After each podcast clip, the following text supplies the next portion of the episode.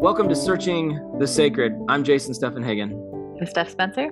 And I'm Lisa Adams. We are hosting conversations about scripture for the curious, doubters, and hope seekers. We're inviting people to ask different questions, questions asked by those who have been wounded and hurt, questions asked by those who have deconstructed and are looking for a reconstruction.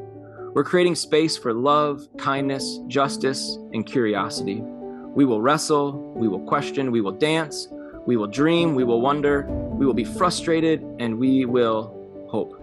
We aren't searching for singular answers or solutions, we are searching the sacred. Well, hey everyone, welcome back to Searching the Sacred. We are excited that you're joining us for this new adventure that we're on through the book of Ruth. And if you've hung with us so far, you know that we've spent a good deal of time covering chapter one. And now we have finally reached the moment that we've all been waiting for chapter two. So, Lisa is going to take it away. And if you can't hear the sarcasm in my voice, then you're just missing it. So, not that I'm not excited, I was just trying to be funny. So, everybody, this is chapter two, and Lisa's reading verses one through three. I'm also mixing it up. I'm going to the Robert Alter translation. So oh, we're gonna Ooh, we're getting we're, we're getting risky. We're getting we're sarcastic. Giving, that's not he's not risky. he's delightful. he is delightful. Okay. Um, and Naomi had a kinsman through her husband, a man of worth from the clan of Elimelech, and his name was Boaz. And Ruth the Moabite said to Naomi, Let me go, pray to the field, and glean from among the ears of grain after I find favor in his eyes. And she said to her, Go, my daughter. And she went and came and gleaned in the field behind the reapers. And it chanced that she came upon the plot of Boaz, who was from the clan of Elimelech. All right. So we are transitioning from this chapter that um, has been about the story of the past to really Ruth 2 now starts to become the story of where is their trajectory going to go now that Ruth and Naomi are back in Bethlehem. And so um what what I find interesting, I don't think I even really noticed it until Lisa was reading it out loud, is that verse one and verse three kind of are repetitive. Mm-hmm. Like, why tell us twice that this is Boaz from Elimelech's family? Uh, that's one question. They're really, really grounding you in the idea that this is, I mean, my guess, my guess, right? My guess is that they're really grounding you in the sense that this isn't some like inappropriate relational dynamic about to take place, but that this is falling in line with custom and expectation because Ruth lost her husband who was the son of Elimelech. And so it makes sense that someone from the house of Elimelech needs to be responsible for this line of the family. And so they're doubling down on pointing out that Boaz is part of that family lineage. Actually, it feels like, though, that they're naming that Naomi is the lineage. Like it's interesting because it's like it starts with Naomi had a kinsman. Like as much as it's going to be for Ruth, like yeah. Naomi's the Naomi's the link because it's still clarifying that Ruth is the Moabite. Mm-hmm. like we're still clear that Ruth is there. Um, I wonder about um, I don't know. It feels like when things get stated twice, you just really want somebody to pay attention. Mm-hmm. Like you want somebody to actually like take this in. Um, I mean, maybe it's for forward, but maybe it's for yeah. It's setting us up something about boaz. Yeah i mean i think that let's let's start because boaz is our is our new introduction here. And i think maybe one of the questions here is um is where the divine intervention is. Um so my translation in verse 3 has has the phrase, as luck would have it, this piece of land belonged to Boaz. So there's a way that she doesn't ask to go glean on Boaz's land. It's like the narrator is telling us this guy Boaz exists. Then Ruth is asking to go glean, and then she happens to glean on Boaz's land.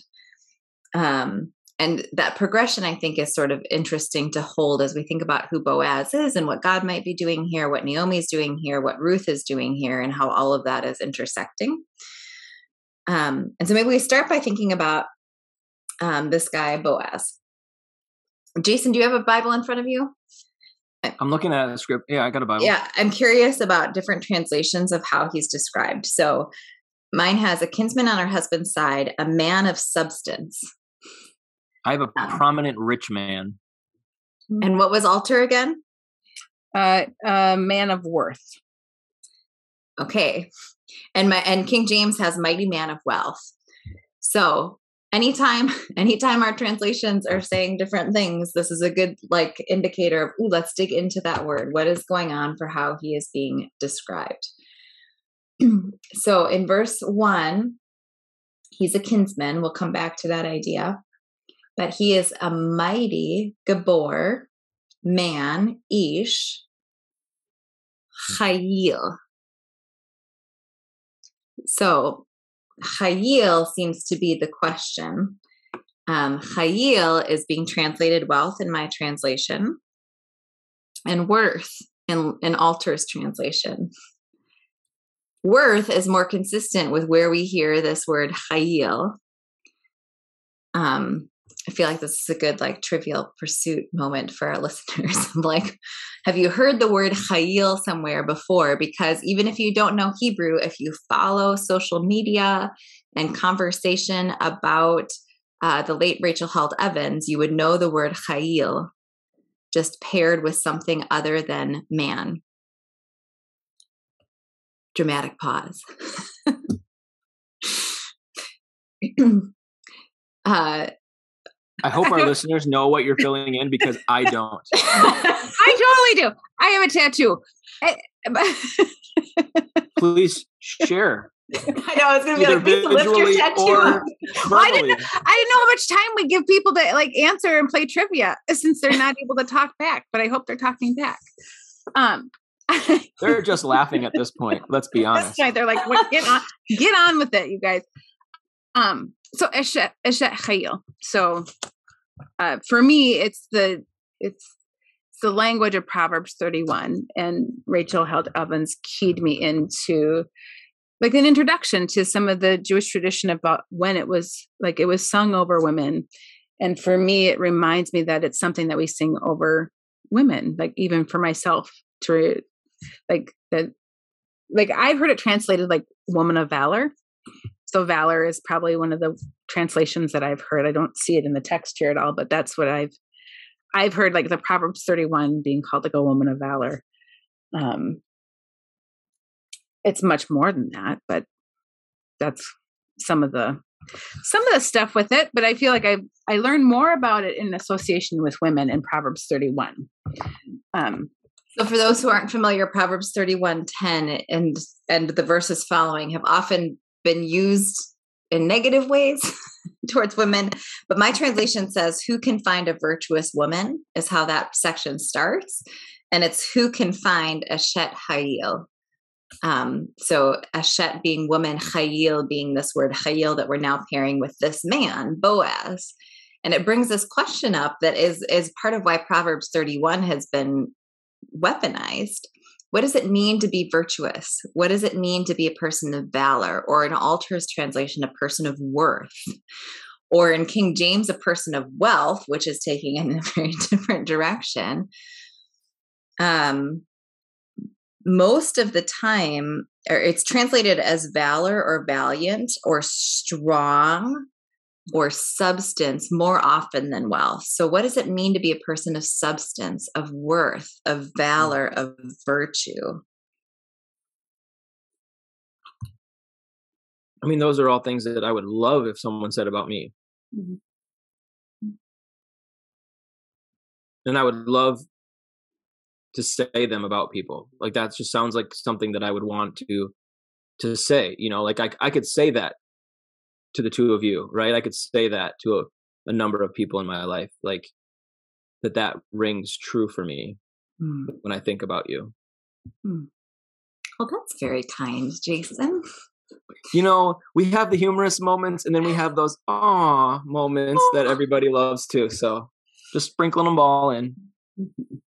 Well, what I'm actually thinking about right now is like we there's a lot of conversations that have been had about like I've got I'm using my give me a refill the patriarchy as I'm gonna fight itself mug today.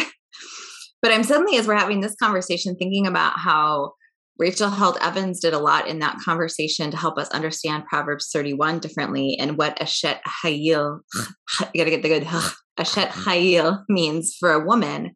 And I'm wondering if we could do the same thing with masculinity and disrupt some of the toxic masculinity by saying, what does it mean to be Aish Gibor Hayil, mm. a masterful man, a, a strong, a mighty man of valor? What does that mm. sort of strength look like? If you were going to be an Aish Gibor Hayil, could that be a tattoo as well? well, and I think it's fascinating that the translations don't really help us all that much. I mean, they do, but they don't, right? Because if you translate it as a mighty person or a mighty man of wealth, that seems to line up with too many cultural expectations for masculinity is that you need to be the one that provides all of the financial security and if you don't you're a failure as a man and you better not rely upon you know your spouse or your partner especially especially if that partner is a woman like there's just so much like you know leave it to beaver you know 1950s and back type mentality with that. Whereas if you're talking about worthiness valor valiant you're talking about because those words don't just mean to me at least they don't just mean financial stability. They they mean something so much deeper about the character and integrity the humility of a human of a person of a, of a man. And and so yeah i love that we can dance with the text a little bit to try to redefine that well because aish aish gibor is more often if it's just those two words if it's just mighty man then you might have heard people talk about david and his mighty men mm-hmm. like it's mm-hmm. often used in military strength to be mighty in a in or a mighty hunter or it's paired in those sorts of pairings so to then take mighty man that feels like I'm like thinking mighty mouth to pair mighty man with chayil sort of is bringing us the question how will you use your strength and power mm-hmm. boaz has strength and power but he also has virtue and valor what does that combo look like in a man mm-hmm. during the time of the patriarchy where that might could be used in all sorts of ways what does it look like to use it in a virtuous valorous way well, it feels like that's what we should be looking for in the text to see like how Boaz has earned that title in the text, mm. right? Like we don't really know what he's done before this, but what we can see is like this this picture into who he is in his community. Because in lots of ways, I mean, I if everybody's doing what they're supposed to do, there actually shouldn't be so much hierarchical wealth in mm-hmm the land. Because everybody has a particular part of the land they're working together and if you have debts they're being forgiven they're being granted like you're you're moving along together. And so to say like he's a mighty man of wealth doesn't necessarily track unless he's taking advantage of other people. Mm-hmm. like that's the only way to get wealthy is to take advantage of other people. And so i like i would for me it would be like looking into this and seeing like what and I think it's interesting. I'm just going to name this because I think if we hear that uh, to be a woman of like a woman of wealth, in like even in the Proverbs 31, it like it talks about jewels and there. It's a different kind of wealth when we hear it in a feminine form and mm-hmm. when we hear wealth in a masculine form. So to even just think about what we carry in when we hear those things from our perspectives now is really interesting because it's there's some tension of what we what makes something worth like mm-hmm. what makes a person of worth mm-hmm. um past maybe than just being born worthy mm-hmm. like what's like what's being said here past some of our assumptions mm-hmm. yeah oh that's really deep and maybe that makes it to me that makes me not want to use the word worthy worth mm-hmm. because I want worth to apply to everybody inherently. We all have inherent worth. And is there something more happening when we think about it as virtue or valor or substance on top of the worth that's inherent? I would say yes, and like, mm-hmm. yes, we're all inherently worthy. And we all make choices that impact people. And those choices impact our character and they impact how we are participating in the arrangement of society, some of which is worthy of being applauded and being recommended and being um, modeled after. And some of which, based on those human choices, not their inherent worthiness as a human being made in the image of God, worthy of God's love and you know the the presence of grace. Not not questioning that, but the choices that people make sometimes are not worthy of being followed, emulated, looked up to, except we do all the time, mm. right? People that are inherently greedy, that have a lot of earthly power and control and privilege, we tend to look up to them and, and we dub them worthy for the wrong reasons, regardless of whether their actions and choices are actually worthy to be emulated. And hmm. so mm. I I agree with you. We got to be really careful about using that term because we don't want to question that inherent worthiness of being human and, and a child of God. But I think based on, I mean, Boaz is obviously a landowner. He's making choices about how he treats people with that land, and some of those choices are worthy or not. What's interesting, Jason, is as, you, as you're saying that, like, so Strong's definition, if you like, it, what it names for is probably a force whether of men, means, or other resources, an army, wealth, virtue, valor, or strength. But I thought it's interesting to think of it as a force. And what are you a force for? Mm-hmm. Mm. Right? Like there's something in there. There's something in like you are yeah. a force. yes. What what is it? What is your force for? Ooh, yep. and and then and then uh, sorry that makes me i enjoy playing that with the gender conversation that we're having here is what if we read eshet chayil as a woman of force yeah mm. like because there's a way valor still sounds gentle yeah. and feminine sometimes to us but to say this is force and and it's raising the question for us how are we using the power we have how are we using the force yes um and for a woman or a man is it pointed in that direction of goodness um is really um yeah that's sort of a fun I love that question to hold. Are we using our force? I love that. New, and, and, how, may the force be with you. Is it like like there's a whole there's a whole Star Wars link here? But I was avoiding that, and I was like, I was also going to say this is a great plug for Patreon because we're going to create small group study guides that go along with this, and you will get one if you become a patron on our Patreon page. And this question will be on there. What are you a force for? And that is one that is a great discussion question for people mm-hmm. and it ties in i can't remember if we talked about this in a previous episode or not it's good time to repeat this that one of the ways to connect ruth to the book of judges that comes right before is noticing that the last sentence in the book of judges is about how everyone was doing what was right in their own eyes and so to read the book of Ruth with the question, what is each character doing? And what does that say about what right and good looks like in that person's eyes? If that's what we're told it's like in that time period, what does good look like in Naomi's eyes? What does good look like in Ruth's eyes? What does good look like in Boaz's eyes? Um, and to say, okay, if he's this, you know, force and valor and strong, like what does good look like in this man that's being described this way? I think that's so, really good. And and and you know, and, and we asked the question like, what else in the text can we maybe see that is an example of this? Like, what's giving him this title? And and maybe we're about to jump to this. And so if I'm if I'm jumping ahead like like a half second, then forgive me.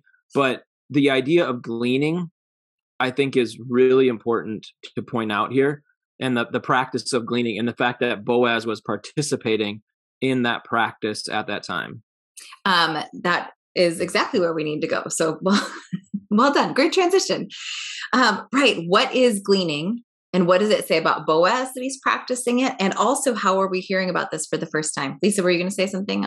Well, I would say before we jump, can we t- like as you were talking about like everybody doing right was in their own eyes. I'm curious then about the language of um, when Ruth says to Naomi that let me go pray to the field and glean from among the ears of grain after I find favor in his eyes. Mm-hmm. Like, what does that find favor in his eyes? Like, what does that mean? Does that okay. mean like pretty and like, like, I mean, there's a lot of like stories that we get told about what's happening in this tale. Um, we could follow rabbit trails among rabbit trails, I think. But it's but this is a good one because uh, your translation says favor, my translation says grace.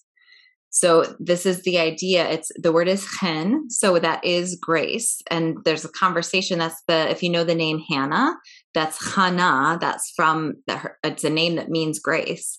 Um, but there's a conversation about what is grace because it's a word that we use a lot. And so its meaning gets lost because we use grace and blessing or words we throw around. What does it mean to find grace in someone's eyes? Is something that we have seen before. Noah finds grace in the eyes of the Lord before he's asked to build the boat. Joseph finds grace in the eyes of Potiphar before he's asked to run his household um, this idea of grace in someone's eyes has been something that we've seen in the text before. So we could ask, sort of, what might it be meaning to Ruth to be looking for grace in someone's eyes? What is she looking for? Where is that going to take her if she finds it? Hmm. How do you know when you have it? How do you know when you have it? And how might it actually be not what we think it is? Because even in those two examples that i gave when you find grace in someone's eyes the next step is you're given a job to do. Which we but, but pause there for a second because i think so often grace can feel like the what comes next as opposed to what comes before. And i, I just think that it's really key to say like the grace is present before the the call or the the action is presented. Mm-hmm. and i think that's a really important piece of this that grace isn't the result of someone's action but is the gift that's already been given. But it's also like i mean here's the weird thing though. In all those stories i don't think it feels like grace if you're Noah. like in some ways, like, okay, he gets to survive, which can be a result of the grace. But like he has to like build an ark and like do all like it's a lot of work. And Joseph has to do some dances in Potiphar's house. So I do, I mean, and like Hannah, which Hannah gives her son up to the priest. Like, I don't know. I, there feels like in, like, yes, grace is given, maybe freely. like, I feel like that's a very Christianese term that I hear all the time of like, it's freely given. You know how, like, when you're a parent and people give you a gift that has to be put together? Hmm. Like, it's a great gift, but then you have to put it together like it feels like there's something in it that there's something afterwards. It's not just like it's not like you get the gift and it's all put together.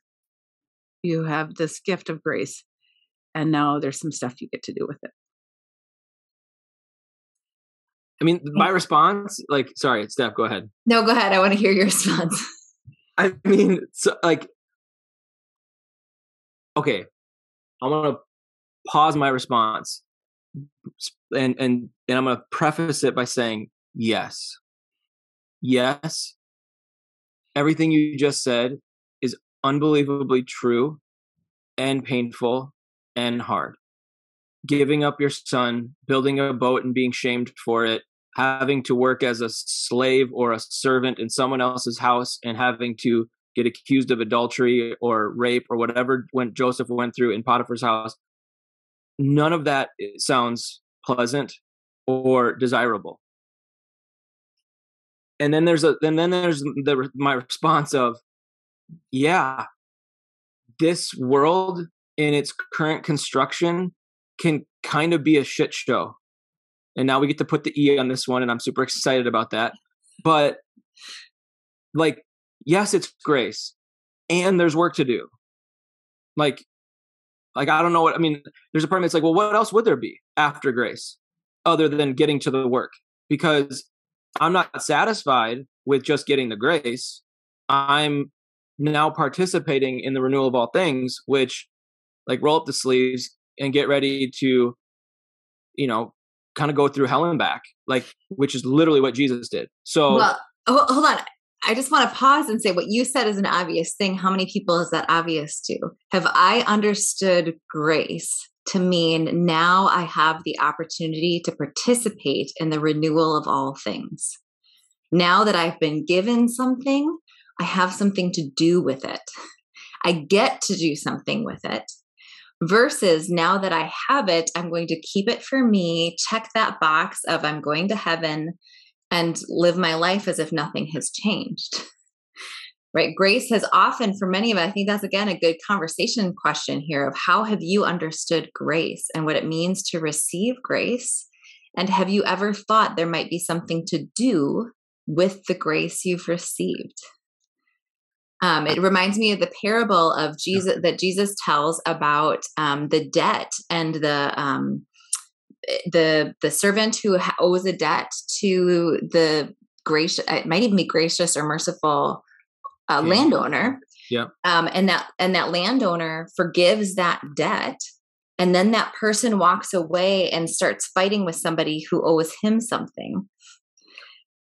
And the landowner gets mad in response to this parable because he's like, You were just given this gift of forgiveness, and now you go out and you choose not to forgive that debt. Like, and so, and then that guy ends up in prison Um, because um, the guy's like, Well, I'm not going to forgive your debt anymore if that's how you're going to tr- treat. Now that starts to make grace feel a little conditional. So, but, but that idea of like, if we've really received it, shouldn't it change us?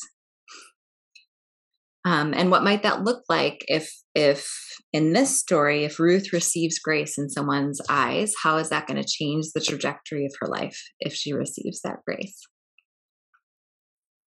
yeah and and again i want to really emphasize like i don't want to miss the fact that there's tons of pain in these stories like i don't want to miss that because in the middle of participating in what God is up to can be the most painful thing possible. And that's the real. And I just want to hold that too. And I think Lisa's doing a great job of holding that. So I just want to honor that.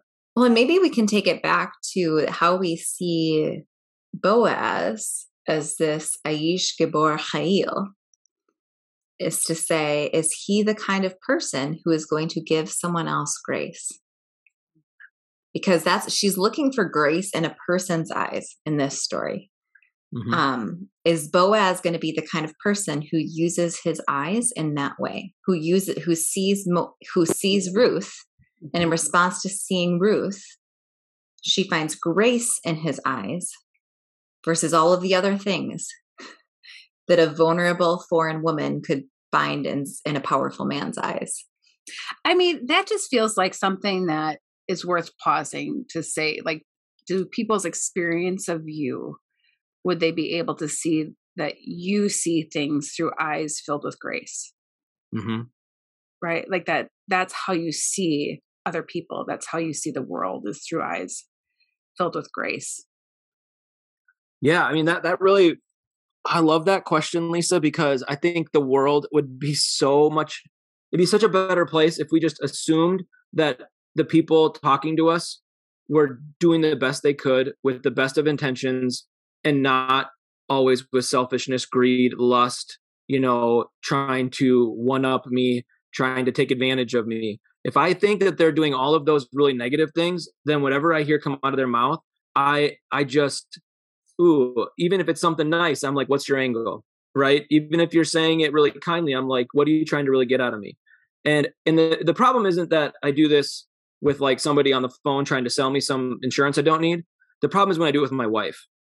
Right? The problem is when I do it with my brother. The problem is when I do it with my best friend. And I think, what are you really trying to get out of me? And it's like, I should assume the best. and start there. And then if and if it really isn't grace that you're actually offering here, then we got something to talk about. But I want to assume grace from you because like we're in this dynamic relationship. and so if we assume grace, it, it, it I don't know, it moves us in a direction that could be really healthy. Yeah. Well, I want to add a verb. To, I want to add a verb to this for how we think about what grace is because we're just we're we're using the word and it might help. Um, so there's a action. Chen as a verb has an action of bending or stooping. And so it's the idea of bending or stooping in an act of kindness towards somebody of an inferior social position to you. So there's a way that I am higher than this other person and I bend down to that other person so that we are no longer on different levels. I was superior to an inferior when I give grace, I bend or stoop. And so I'm using my hands, and that's not going to show up on a podcast. But there's a picture of it changing the the. It, it, grace is a word that changes the social order when we're thinking so, about the verb of that. So just to state the thing that comes to mind is that when God offers us grace, God is stooping and bending down towards us.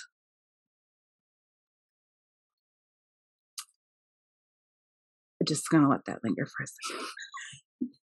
Because I feel like that's I feel like that's powerful imagery in thinking about God moving, God changing God's position mm-hmm. with us. And and that's why that's why it now makes so much sense that it gets paired with eyes and being having uh receiving grace in someone's eyes because that helps you see the person. If you're bending or stooping down to their level, that helps you see them. And so now they can have grace in your eyes because you can see eye to eye, because I'm no longer positioning myself as higher than, I'm stooping down and equalizing things. And now we can see one another and we can move forward differently as we're seeing one another. I mean, I don't know what to do with it because, like, partly I want to go. Well, I don't want to think that I think of myself as like superior to other people.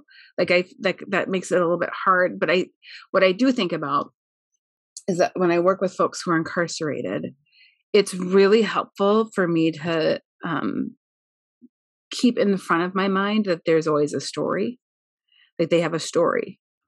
And I mean, so far, 100%, if I hear their story, I understand how they are where they are. Like, there's never a time where I'm like, like their story doesn't change something and how I like understand who they are and I think in some ways, like listening for somebody else's story or being curious about a person changes your posture. Mm. And so I don't, it, it, doesn't feel like superiority or inferiority, maybe uh, more freedom, less freedom.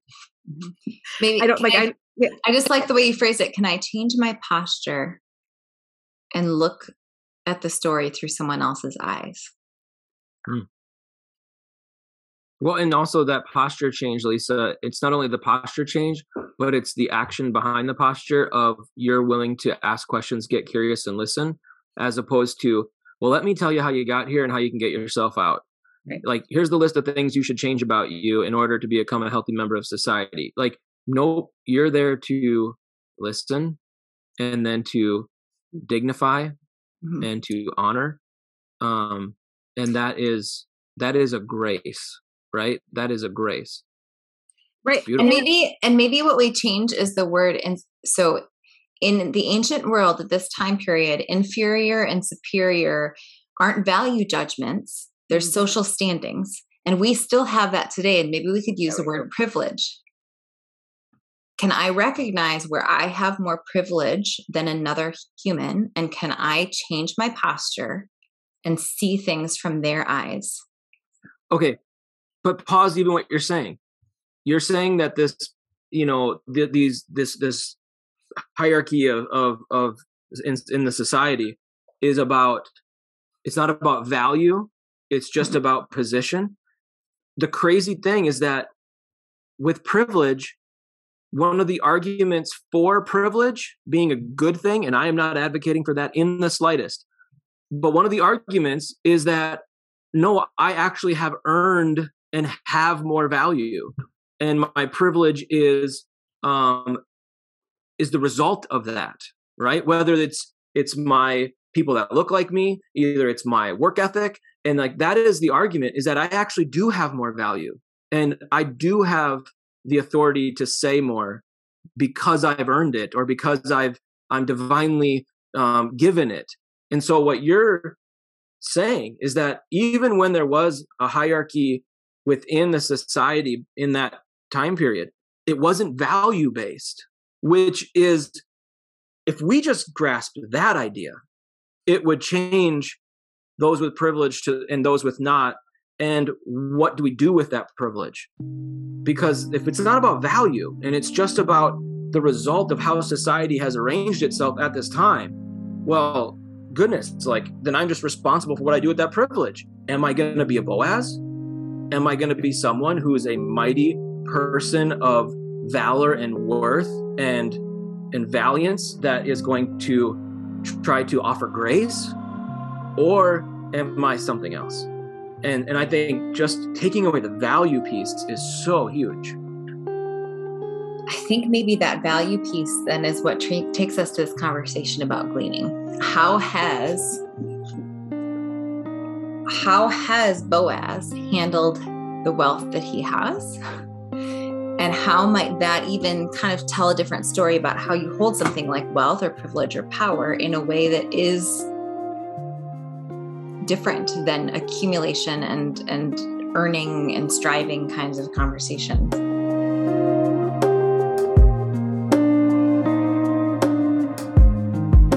That wraps up episode four of this first season on the book of Ruth as we make our way through chapters one and two. As we indicated, the fifth episode will be diving into this idea of gleaning and the significance it plays in the life of Ruth and Naomi and Boaz and how their relationship is shaped by this dynamic practice where the people of Israel are called to look out for one another. We'll see you next week.